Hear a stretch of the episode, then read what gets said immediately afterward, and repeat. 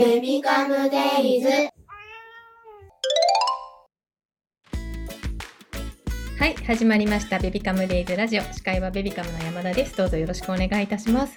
はい、えー今日はですね、昨日に引き続き、えー性教育おかみでおなじみの助産師の桜井優子さんにお越しいただいております。桜井さんよろしくお願いいたします。よろしくお願いします。皆さんこんにちは。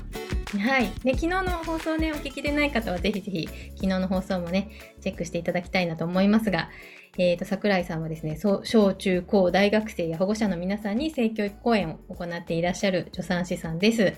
はい、今日もぜひよろしくお願いいたしよます。お願いします。はい。そして2日目の今日はですね、昨日ちょっとね、あの、お話に出た、まあ、思春期のお子さんたちのね、まあ、性について話すっていう、まあ、お悩みみたいなところをちょっと聞いてきたんですけど、はいちょっとね、その後のお話があるということなので、はい、ちょっとその辺も聞いていきたいなと思います。はい。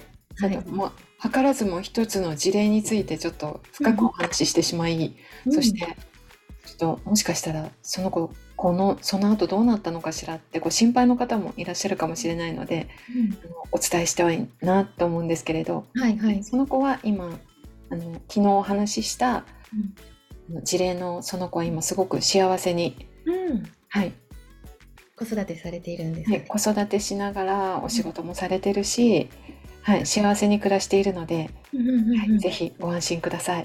よかったです。はい。はい、ありがとうございます。ちょっと聞けてほっとしました。そうですね。そそうですよ。ね。うんはい。だからこの意図せぬ妊娠とか、思いがけない妊娠とか、なんかこう不幸の代表格みたいにうん、語られることがあるんですけど、うんその先に幸せになることなんていくらだってできると思うんですね。あの私も実際あ、えっと、昨日も本の宣伝をさせていただきましたが10代のための性の世界の歩き方出版したんですが自分の自己紹介のところで私も看護学生時代に妊娠してるんですよ。学生さんの時に、あ、はい、そし、て休学して出産してるんですね。へえあのもう妊娠が分かった時にもう本当あもう自分の人生積んだなって思いました。ああもう本当完全アウト。でも全然アウトじゃなかったしうん、その後再起をかけることなんていくらだってあるできるしうん、それを糧に幸せになることなんていくらでもできるので、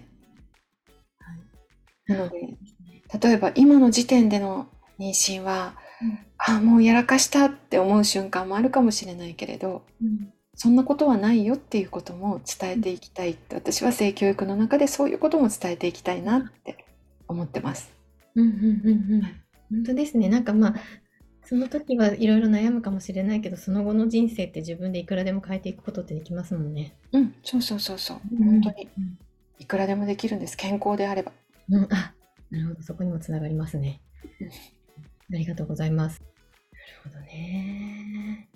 なので昨日の一番最初の話に戻りますが、子供の尊厳を守る態度で接するとか、うん。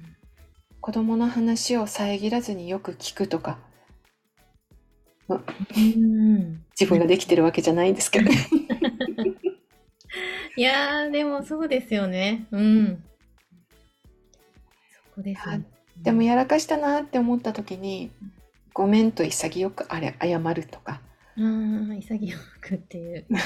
潔く謝る、うんうんうんごめん、良くなかったよね、あの態度ね、とか、今実は反省しているとか、うんうんうんそれが相手が2歳であっても3歳であってもです。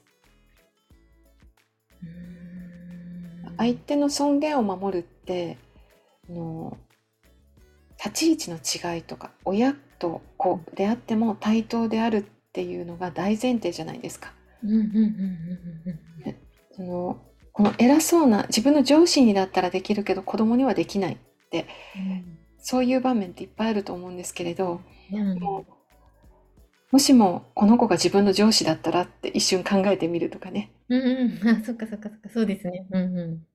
上司に言っちゃいけないことは子供にも本当は言っちゃいけないんですよね。確かに。うん。ああ言っちゃう。言っちゃう。言っちゃう言っちゃうもう本当に言っちゃってやっちゃってもうお祭りのように謝ってますよね。でもお祭りのように謝れるんですね。そうそうもう謝りな慣れちゃっていね。いやいや。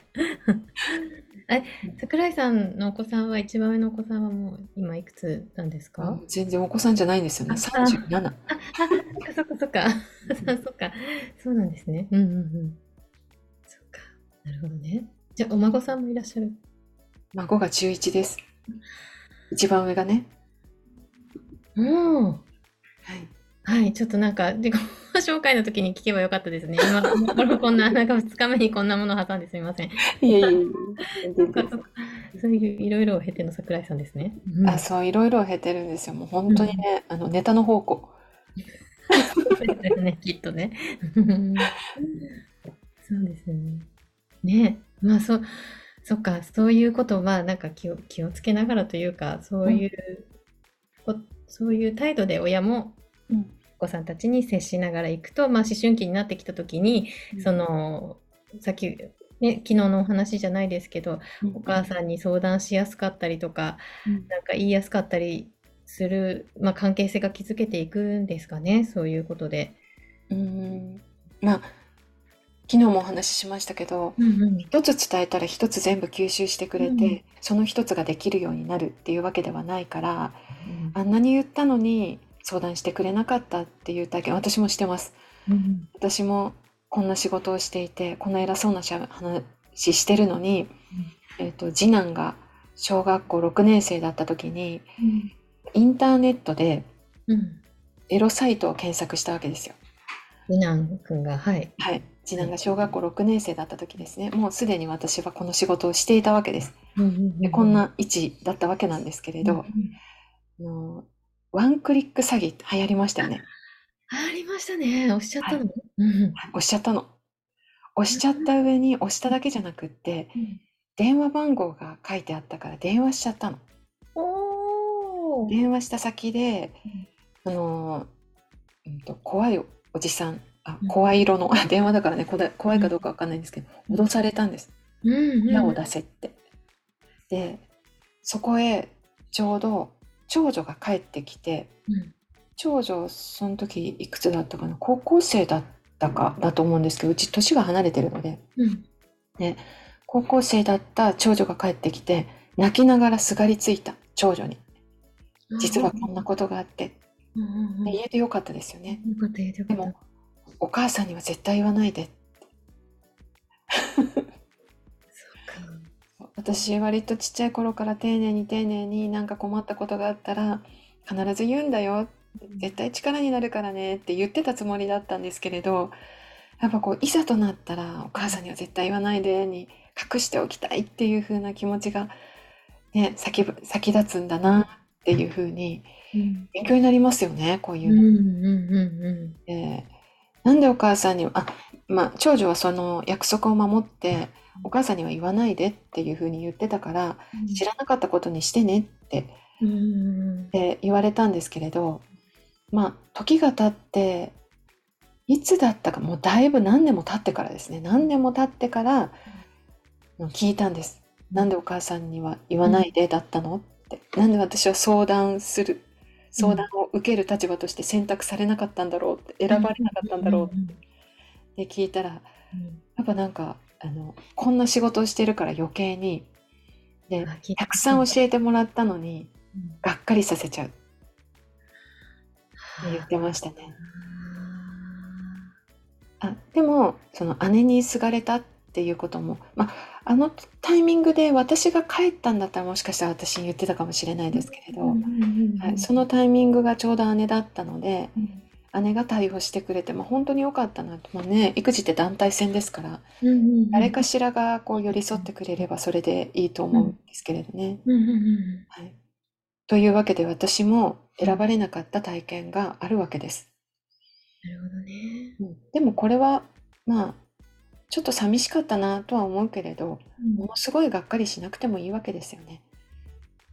でもこのエピソードの中であの彼は助けを求めることができたんだなっていうことを喜べる親でありたいなって。そうですね。誰にも言えないパターンもありますもんね。それでもうなんか、どうにかお金がどうにかなってみたいなね、なんか、なっちゃうパターンもあると思うので、確かに誰かに言えたっていうのはすごい大きいですね。うんうんうんうんうんなんかそのね先ほど昨日か昨日のお話にもあったその誰かあの親に迷惑かけちゃいけないとか、なんだろう、えー、と気使って言えないとか、ね、心配かけちゃいけないみたいな気持ちってもう絶対自分も含めて親にそういう風な思いでいたし、うん。そういうのって本当、ね、日本人特有なのかわからないですけど、ね、根付いちゃっているものがありますよね。そう根付いちゃってますよね社会からも刷り込まれますからねうんうんうんうん特に性に関してのことはそうだと思いますああ、そっか。なんかちょっと言っちゃいけない話になってますよね。性なってますねうん。親子間特にうん言いにくい。なんかちょっとエッチなシーンが出てきたら変えるとか、なんか私はそうだった気がするんですけど、なんかちょっとい家族で見ちゃいけないものみたいな、うんうんうんなんかそういうイメージはありますよね。ありますねまあそれも一つの教育だとは思いますけどねうんうんうちの親こういうの苦手なんだなとかねああ、そっか、そういうふうに思ってもらうんだ。ね。うん。そっかそっか。でもなんかそういうことってちっちゃい頃から、えっ、と、まあ、お母さんたちはお子さんに迷惑かけていいんだよっていうことは、うん。まあ常日頃伝えていくっていうことは大事ですね、すごくね。うんうん。そうですね。はい。交互操さなかったこともありましたけど。だけれども、それでも伝えていくっていうね。うん。そして、うんあの私じゃなくてもいいから誰かに助けを求めようねでもいいと思うんですよね。うんうんうんうんうん。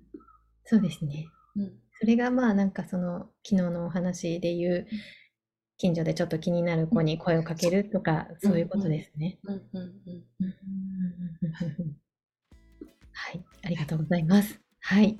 では、えっ、とね、今日もこの辺でちょっと、えっ、とですね、ププレゼントのご案内に行かせていただきたいと思います。はい。はい。